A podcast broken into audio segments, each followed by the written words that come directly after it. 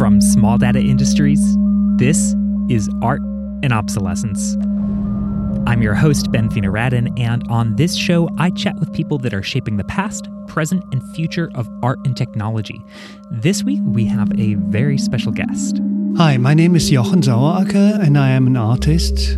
In addition to his own artistic practice, for decades, Jochen worked as a sort of assistant slash video art roadie of sorts to a little known artist you may have heard of called Nam June Paik. Today, Jochen does many things, including stewarding the legacy of Shigeko Kubota in collaboration with her estate.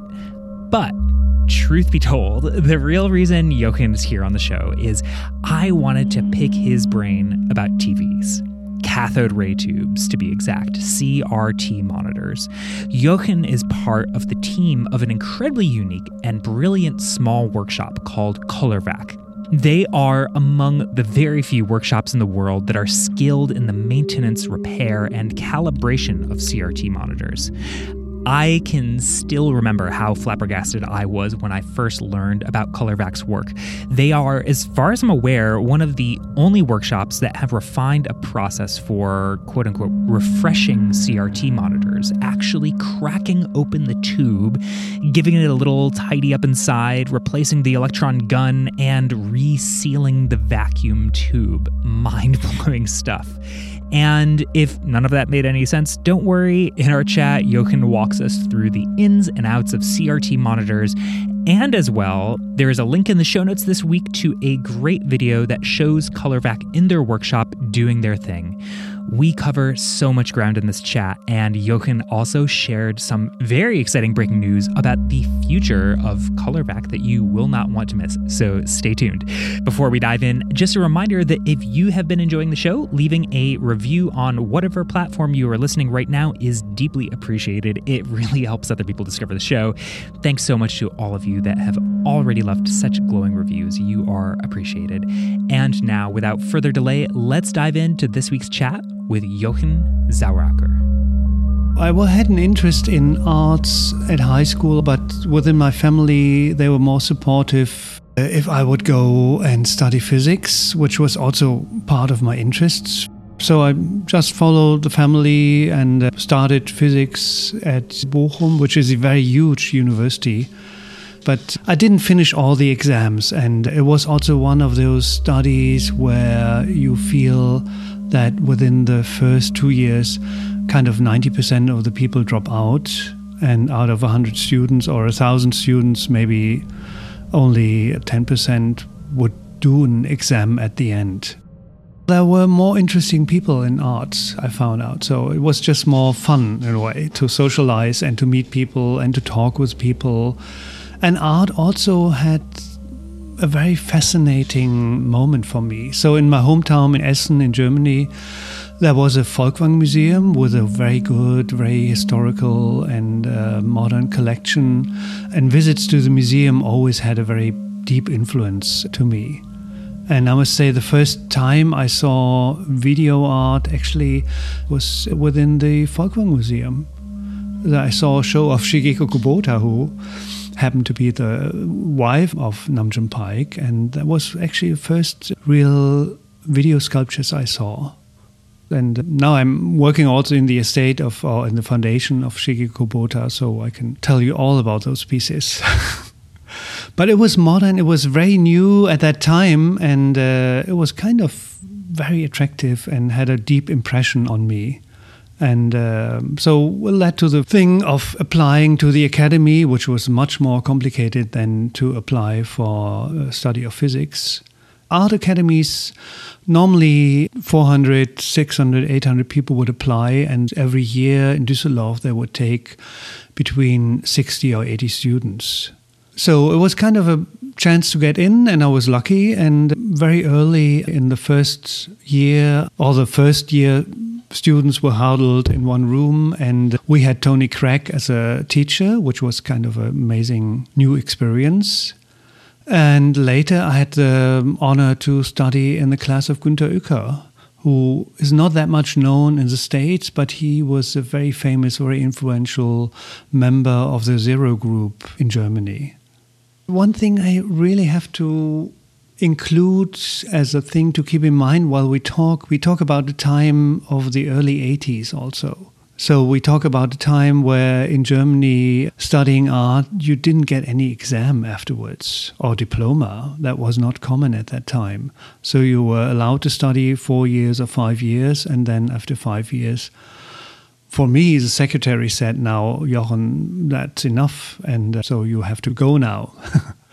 so the atmosphere was quite different. So things were very open and you had no pressure and you really had to rely on your own energy where you would head and where you would go.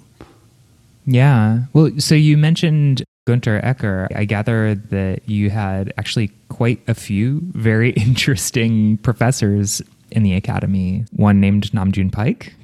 He called me an honorary student of his class, but I never did any real video artwork myself or media artwork for curiosity, I would explain a little about my relation with Paik, whom I met in 1983. And it was on my first visit to New York. I ran into a friend, Ingo Günther, who was a fellow student at the academy. And at that time, Ingo was helping Paik. So I entered Mercer Street studio of Nam June and Shigeko the first time to carry a heavy television around with Ingo. And Paik, we sat down, and during this visit, I remember that he asked me about building a structure for like a larger television piece. And we sat virtually on the floor and were drawing shapes. And only years later, I found out that what we did there at that time later became the V matrix that was shown in Chicago in 1984. So everything happened kind of casual. You meet somebody, you're open, and then the world kind of opens to you. Later, I met him in the hallway of the academy, and we were passing by. I was saying hello to this very famous artist and was so proud that I had sat with him on his floor in the studio. And uh, we passed by, and you see that somebody is trying to remember what this guy. Uh, if he would know me or not. And then suddenly he remembered and turned around and asked me whether I have a car because he needed to go to Cologne and already was late. And um, that was the actual moment when I started to work with him. This was 83, and at that time, Paik was involved in group shows, but there wasn't really. Well, he had 82, he had this major show at the Whitney Museum, but in Europe, he was just present with uh, more video installations, and uh, there wasn't any gallery or market material, which came later in the later 80s. So the situation was different. He was working on the Good Morning Mr. Orwell program at that moment, and uh, we went together to the studio of Joseph Beuys, who joined on making an edition to support this uh, Good Morning, Mr. Orwell. And one of the strongest moments in my art life actually was pulling the papers while Beuys was signing his uh, prints. This is something you could shiver still remembering. Very intense moment. so Paik had a studio, but he was very on the move in a way. So, my position, I was based in Germany. I visited New York quite often, but my base was in Düsseldorf. And uh, like in the very active times of 91, 92, 93, 94, I think in 93 we had five biennials, including the first time Gwangju Biennial, the Venice Biennial. So during this time, once I was at home and uh, looked at my calendar and calculated that out of the 12 months, I was only two months at home, and the other ones just traveling, working on different exhibitions. So I spent a lot of time in Korea, also in Seoul, and so it was very active time and saying that our work in the studio would not be so precise because work included setting up installations or planning exhibitions more or less all over the world. There was one instance now going back to the late 70s when the first larger installations arrived in museums. And uh, the details we were facing, for example, was one installation in a famous, quite modern museum building in Germany that the piece had 66 televisions, but in the gallery was only one AC outlet. And that was only covered 10 amps. So it could barely run the piece, Every time when the museum guards tried to switch it on, the fuse popped. And this was also the time when those pieces kind of ended in a void in between the Hausmeister, so the technical department, and the conservation department. Because the conservation department at that time, there weren't any media conservators yet. And they say, oh, it's electrical, so we don't touch it. And the technical department of the building said, oh, no, it's art, we don't touch it either. And then after three months of non-function, the curator said, then we pack everything up and uh, we don't show it anymore. So this really happens, and probably this wasn't the only museum which, for many reasons, were not equipped to handle these artworks.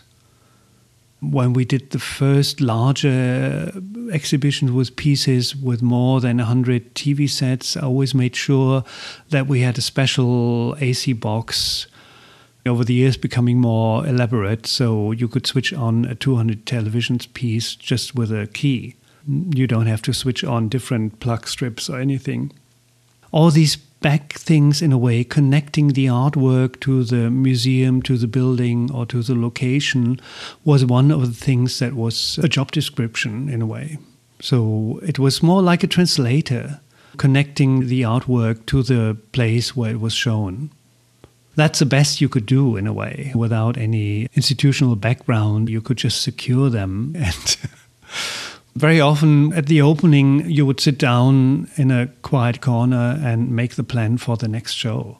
So the schedule was tight very often. So nowadays, probably I'm pretty much without any job anymore. I'm too old to carry heavy TV sets.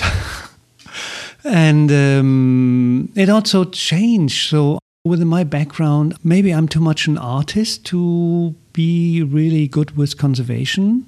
Because if you have built something, then conservators are very happy if you're not around to install something because you can tell them how you did it, but it's very scary because I know I put this thing there, so why shouldn't I put it in a different place?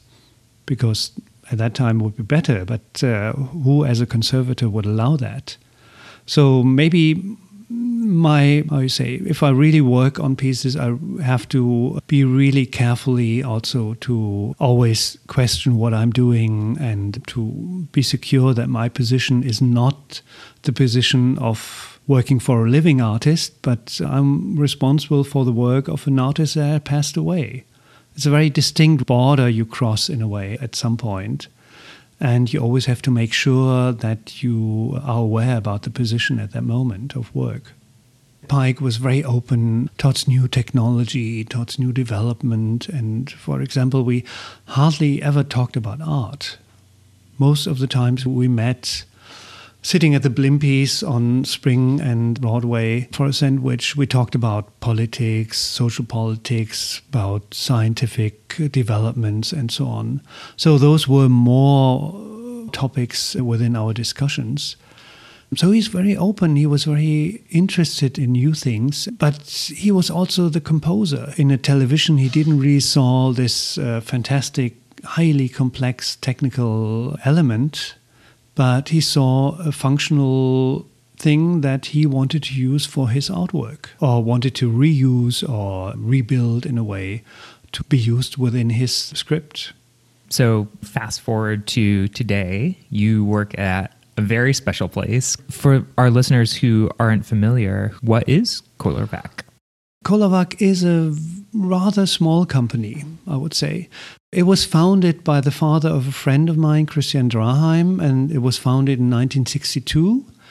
The company was rebuilding picture tubes. It was a small company with some specialized machineries. Some were actually designed by Mr. Draheim himself. At that time, you had this big industry, industrial production of picture tubes and televisions. And those had an output of the thousands a day or ten thousands a month or so. On the other side, you had the consumer, you had the small repair shops, and in the middle, between the repair shops for televisions that offered the service to the normal TV consumers, you had the company like ColorVac that was offering specialized service to the industry. For example, within the process, maybe 1% of the picture tubes didn't live with the specifics that were needed. So some of them would go to the company of Mr. Draheim and he would rebuild them. And then they would become part of a television again. Or if a television died and the picture tube was a reason, then Mr. Draheim would service a picture tube and it would go back to the TV repair shop and then later go back to the consumer. So it was a kind of a manufacturer in between the repair shops and the consumer side and the industry side. I described ColorVac as a company founded in 62 by the father of Christian Draheim but Christian worked at the company of his father and learned this trade from scratch. But the world continues, and uh, in the 90s, hardly any televisions were still in service. And at the end, they were servicing high quality televisions that were used in hospitals or with military use and so on. But even those was not enough to uh, support the company. So actually, the refurbishing of CRT picture tubes was closed at some point. I don't know the exact date. After some years of waiting for something, then also all the machinery went to the scrapyard, more or less. It's unfortunate, but it happened with all of those companies. There were quite a handful around the globe at the time of the 90s um, or 80s when CRT monitors were the high end part of technical screens. But Christian, he is a technician, but he also is more an artist. He's somebody really who goes into the details and uh, is also proud about what he's doing, but he's also very curious to learn how things connect and why and so on.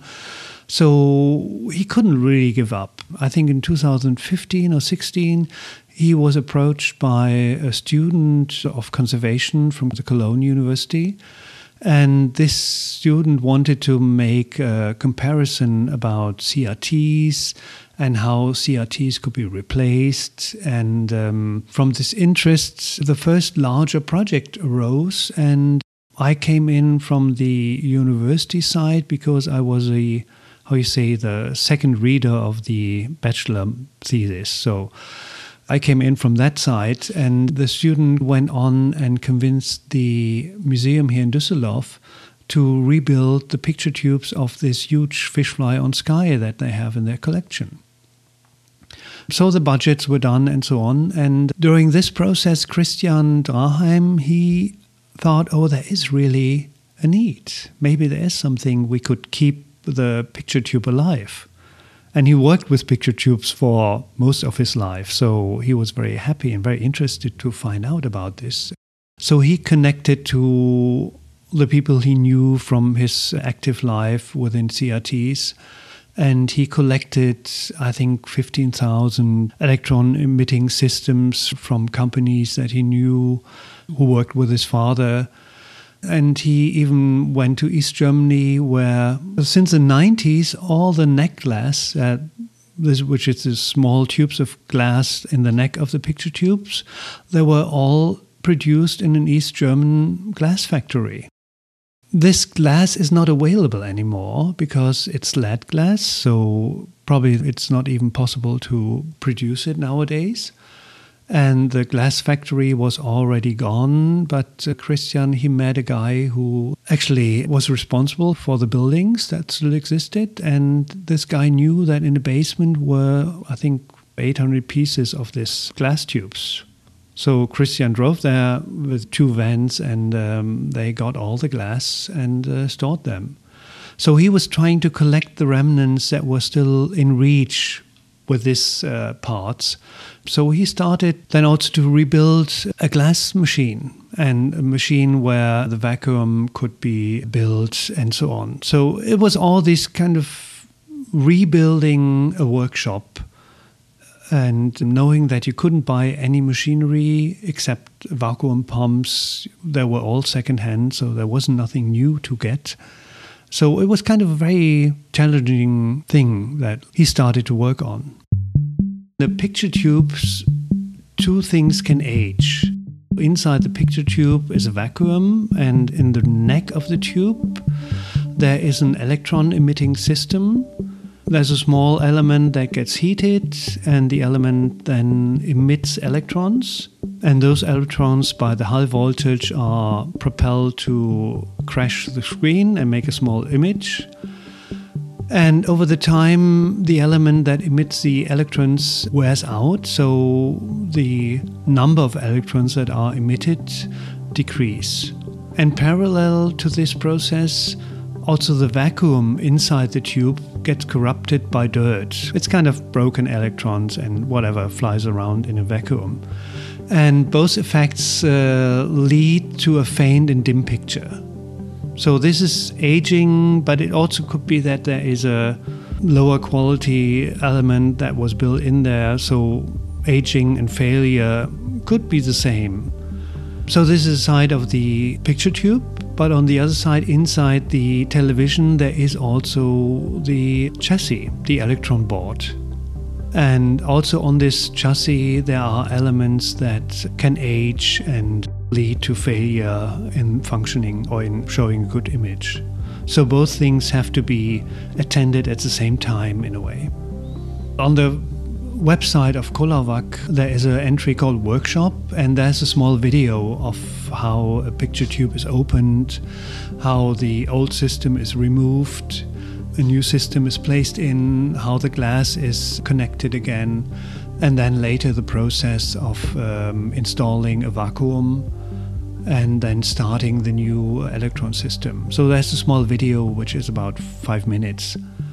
In this video, you see that you need very defined machinery to do this.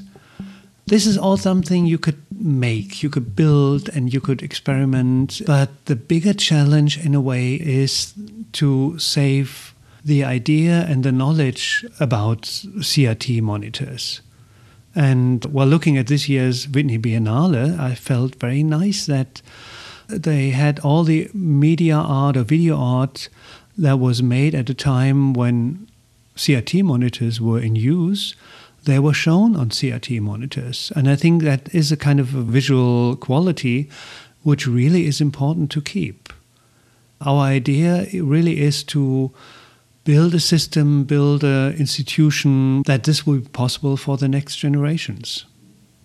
So, something that I think is maybe a common assumption is that this kind of repair is only going to get more and more and more and more expensive and is that really sustainable. But it sounds like maybe from what you're saying you almost have a more optimistic perspective that maybe this really is more of just a matter of ensuring that people are taught the craft and that's what would make it sustainable? Or is it something that ultimately will for one reason or another become more and more challenging over the years and thus more expensive and hard to sustain well, definitely will be more and more challenging and will become more expensive, like so many things. But uh, I gave a talk once with a title From Repair to Prepare, which kind of puts it kind of nicely together because if conservators or curators or, uh, or collectors approach me and say, "Oh, we have to repair that," then my question would be, "You want to repair it, or you want to prepare it for future use?" Which is a little more complex. But if you prepare it for the future use, you are also preparing yourself for the next repair, for example. This is actually the way to go. It's not really helpful to repair a TV set. Sometimes you get, how I say, hidden things that you don't know of. For example, nowadays it's very valuable. Everybody wants to buy a Barco or a Hunter X monitor for displaying um, black and white videos. And there are still a few you can buy, but my advice just open the box and see whether there still is a Barco chassis inside. Because some of the things on the Barco chassis are quite obsolete, quite difficult to replace, and some repair workshops decided that they just put in a cheaper chassis into the television. So it's like looking at an old um, 12 cylinder Ford, but inside the motor, you only have a, three cylinder motor. It's good to drive back and forth Main Street, but when you go to the next inspection, it might be a problem. So it's really going into the details and it becomes more complicated, but it is rewarding also. The real challenge, in a way, we are facing a triple obsolescence. So, one obsolescence is that an individual television dies.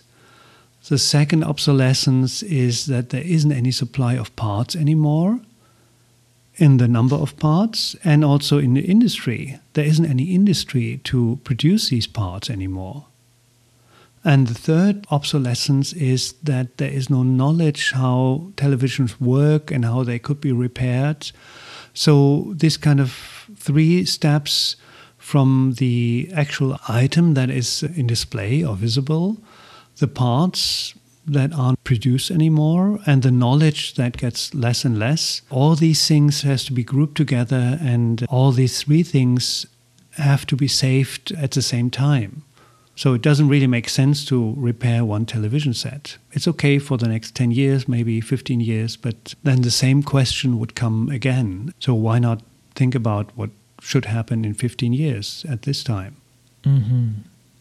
Speaking of which, I guess for anyone who's listening that is an artist, collector, or museum that has, you know, artworks that they have to care for that involve CRT monitors, what are some of those things that they can do to prepare?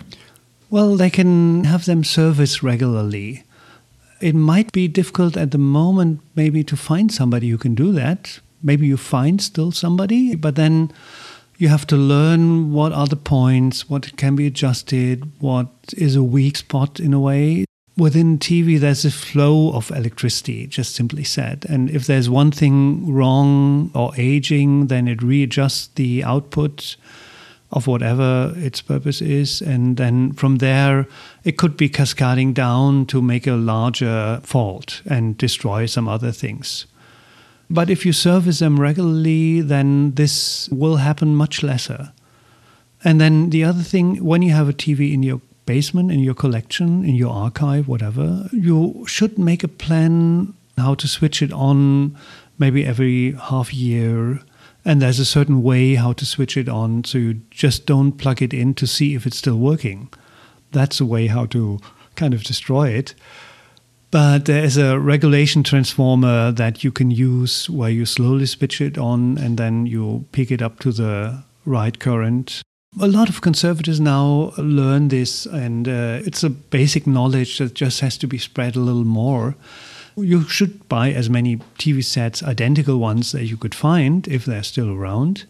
But if you just keep them in the basement, then it's worth for nothing. So you have to maintain them, you have to service them, you have to make up a plan to start them and have them live for a couple of hours or a day or two days during a certain time. These things age in a climatized storage.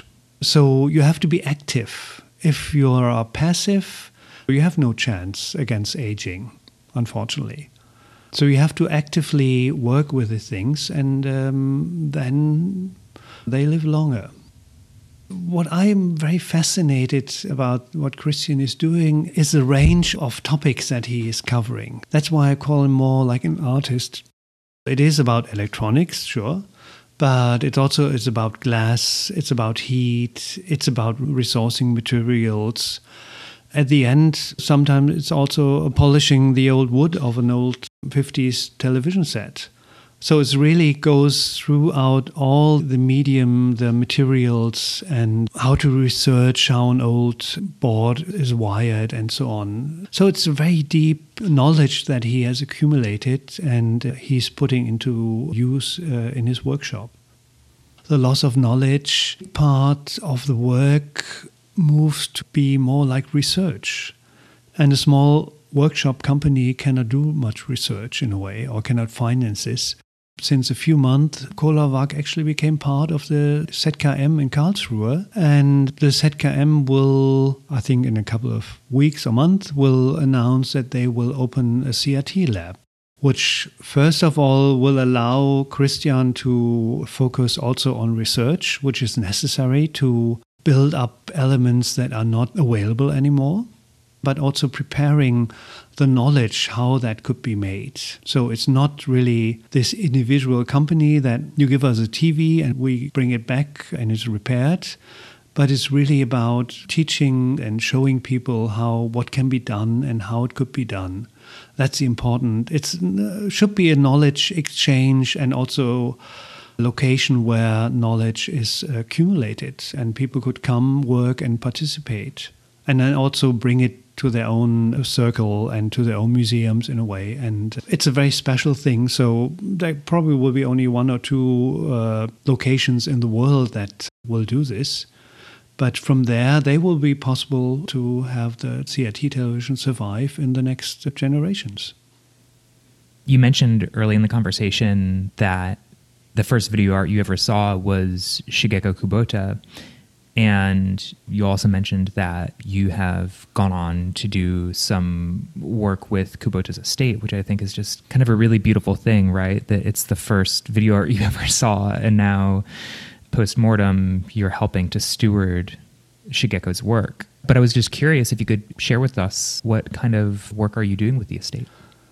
Well, with working with Paik and also Shigeko, it was kind of family business, the easiest description. So, and after Paik passed away, uh, Shigeko and me were kept friends and I visit her quite often. So later, with the help of a good friend, when she became ill and passed away finally, we were able to build a foundation, uh, which is the Shigeko Kubota Video Art Foundation, that's based in New York. And most of the things in the loft I already had in my hand once, so I took the role of building up the archive for her and we found incredible things about history, about the 70s and 80s, and open reel 8 millimeter videotape from the 70s. So it's a very, very interesting experience for me in a way working with both artists for a long, long time. But now, after Shigeko passed away, this other window of history opens. And for me, that's another very new, very personal, exciting moment to be part of that. We did a lot of restoration work. In 2020, she had a touring exhibition in Japan, and 2021, she had an exhibition in the MoMA, and all the pieces, more or less, because they hadn't been shown for decades. We had to rebuild, we had to restore, we had to rebuild the CRTs, but also there were pieces where we knew we don't have enough CRTs, so we have to decide what we do. What kind of monitors are good? What kind of flat screens can be used in a way, comparing flat screens and CRTs together, whether that's a good possibility or not a possibility, and so on. You want to show a piece for a touring exhibition, then you have to make sure that it also lives through the one year exhibitions. So you have to make a balance in a way. But there's all these details when you really go into this. So it's a little more than just replacing one television with the other, but you have to connect then the new model to the artwork in a way. So we're just a very tiny foundation, and at the moment we are mainly trying to save and secure the archive and Shigeko's letters and so on. What I didn't know, although I worked for them for a long, long time, Shigeko had many, many diaries, and it's very interesting to read uh, about New York art world in the 70s. It's a new window in a way that I experience or that I see at this time the conservation actually was necessary now, and uh, but it also was a big stretch for a small foundation to to do this, and um, so now we have to calm down and uh, get some routine in running what we are looking at, and then probably we'll be open more for research, and uh, people will have access to the archive at some point. And uh, then that's part of the aim of the foundation to support video art. Mm-hmm. So, in your introduction, you introduced yourself as an artist, and I would love to hear a bit about your work. And especially, I'm curious how your experience of so many years of maintaining video art and time based media, how has this influenced your practice as an artist?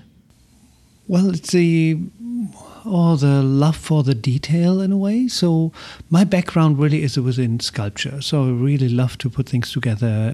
The first year during my study at the academy, I was really making objects and sculptures, and uh, it continued in a way for some time. Moved to collages because sculptures and traveling isn't really a good combination. So over the time, I started to collect materials and uh, made collages I went to Chinatown very often, being in New York, and you get this endless array of fruit boxes, which always have the same image, which is beautiful if you like to do serial work. So you get like one image dozens of times. So in the night, I was going down Chinatown and uh, cut out the images from the fruit boxes or the still lives, whatever, and started to make collages. From there, I moved on, and since a couple of years, I'm doing large lino cut prints, which for me is a very nice way to combine sculptural work and pictorial or visual work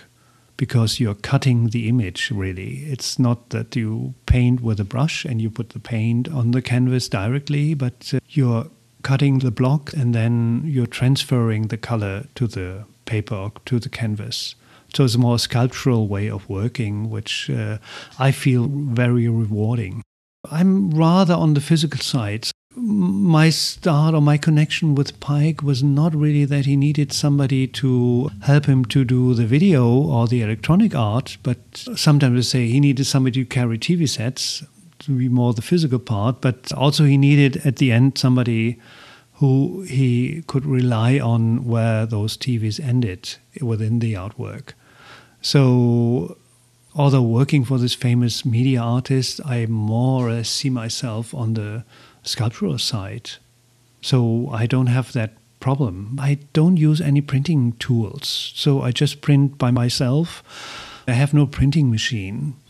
And probably one of the reactions on this media is um, that with my own work, I rely on no technical item that is more complicated than a hand roller. What I do is very much also improvising to see what's possible. So some of my prints are like six by six feet, which for lino cut is kind of unusual large.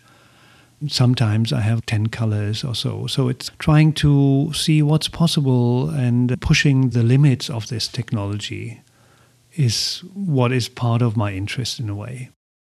I'm curious what is coming next for you. Well, we'll be introducing the CRT lab at the ZKM and helping to put it in action and connecting it to the various stakeholders in this field in a way. And that is a big job for the next couple of years, I hope, and I hope it will be successful then. From my experience, I think it's so amazing how art conservators kind of cooperate the level of interaction they have, the level of communication, it's so great. And I hope that will be possible, that the CRT lab will become part of this global network in a way that is kept up by so many conservators of sharing, of giving away knowledge also, and helping to have the artworks in a way live longer. Jochen Saueracker, thank you so much for your time and for coming on the show. It was just so great to hear all of your stories and all of the ins and outs of CRT maintenance, and I just really appreciate hearing your story. Well, many thanks. It was an honor to talk to you, and um, I'm looking forward to listen more to your podcasts. And if you, like Jochen, are looking forward to listening to more of this podcast and find you just can't get enough, remember you can always get access to exclusive clips and behind the scenes content over at our Patreon, which you can find at artandobsolescence.com slash donate, where you can also find the show notes and full transcripts for the entire archive of the show. Thank you, as always, dear listener, for joining us for this week's show. Until next time, have a great week, my friends. My name is Ben Fino-Radin, and this has been Art and obsolescence.